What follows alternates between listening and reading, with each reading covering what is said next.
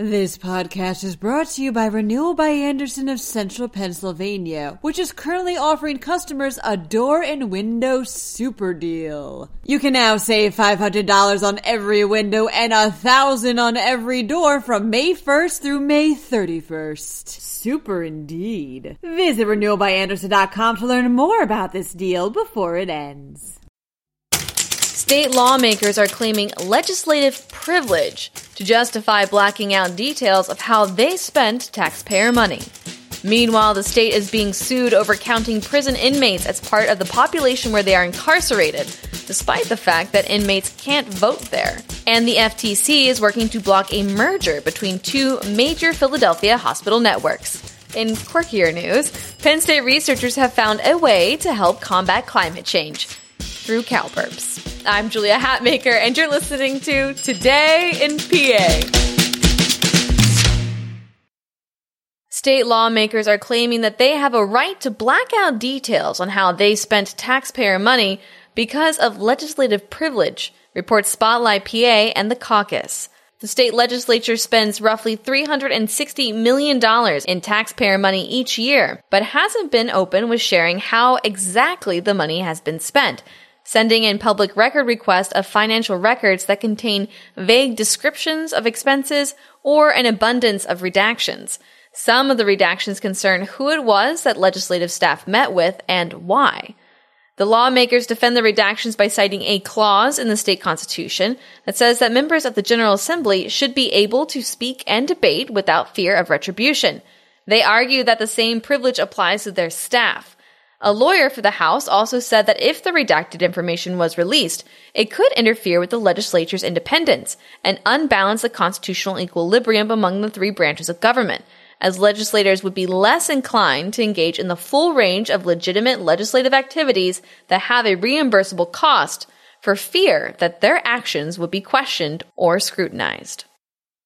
The NAACP is suing the state of Pennsylvania over prison gerrymandering, reports Mark Scolforo with the Associated Press. The lawsuit says that it's unconstitutional to count state inmates as residents of the district where they are incarcerated, and that the practice unfairly distorts political power by inflating the power of the voters who live in the primarily rural counties where the correctional facilities are located, Inmates aren't able to vote in their prison's districts, they don't form any community ties to the area, or have access to constituent services there, according to the lawsuit. Because of that, the lawsuit alleges that counting them as part of the population when drawing up legislative districts violates the state's constitutional requirement that legislative districts be as nearly equal in population as possible.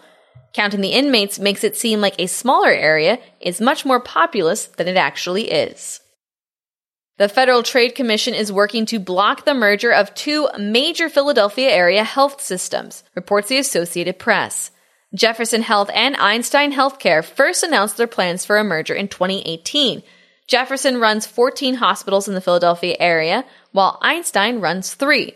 If they merge, the FTC says that the combined health system will control at least 60% of acute care hospital services in and around North Philadelphia and at least 45% in and around Montgomery County, not to mention 70% of inpatient acute rehabilitation services in the Philadelphia area. An administrative trial between the FTC and Jefferson and Einstein has been scheduled for September 1st. Penn State researchers have found an unusual way to combat global warming through cow burps. Researchers at the university's Dairy Teaching and Research Center have found that if they add an organic compound to the food that dairy cows eat, it will cut the methane in their burps by about 25%, reports Marcus Schneck with PennLive.com. Better yet, it won't impact the quality of the milk. And before you dismiss the destructive power of cow burps, it's estimated that they release an average of 3.1 gigatons of methane into the atmosphere annually making up for more than a third of total emissions from agriculture, reports the BBC. And yes, contrary to public opinion, cow burps are worse for the environment than cow farts. So farts good, but not great, and burps are very, very bad. Although hopefully, with this research, not so bad in the future. That's all for today's news, but before we go, just a quick update on two stories we've covered in the past. Former Pennsylvania State Senator Mike Folmer has pled guilty to possession of child pornography charges. He had resigned his position in the state legislature after being arrested for having child pornography back in the fall. Also, the first ever supervised injection site is not going to be opening next week, it looks like.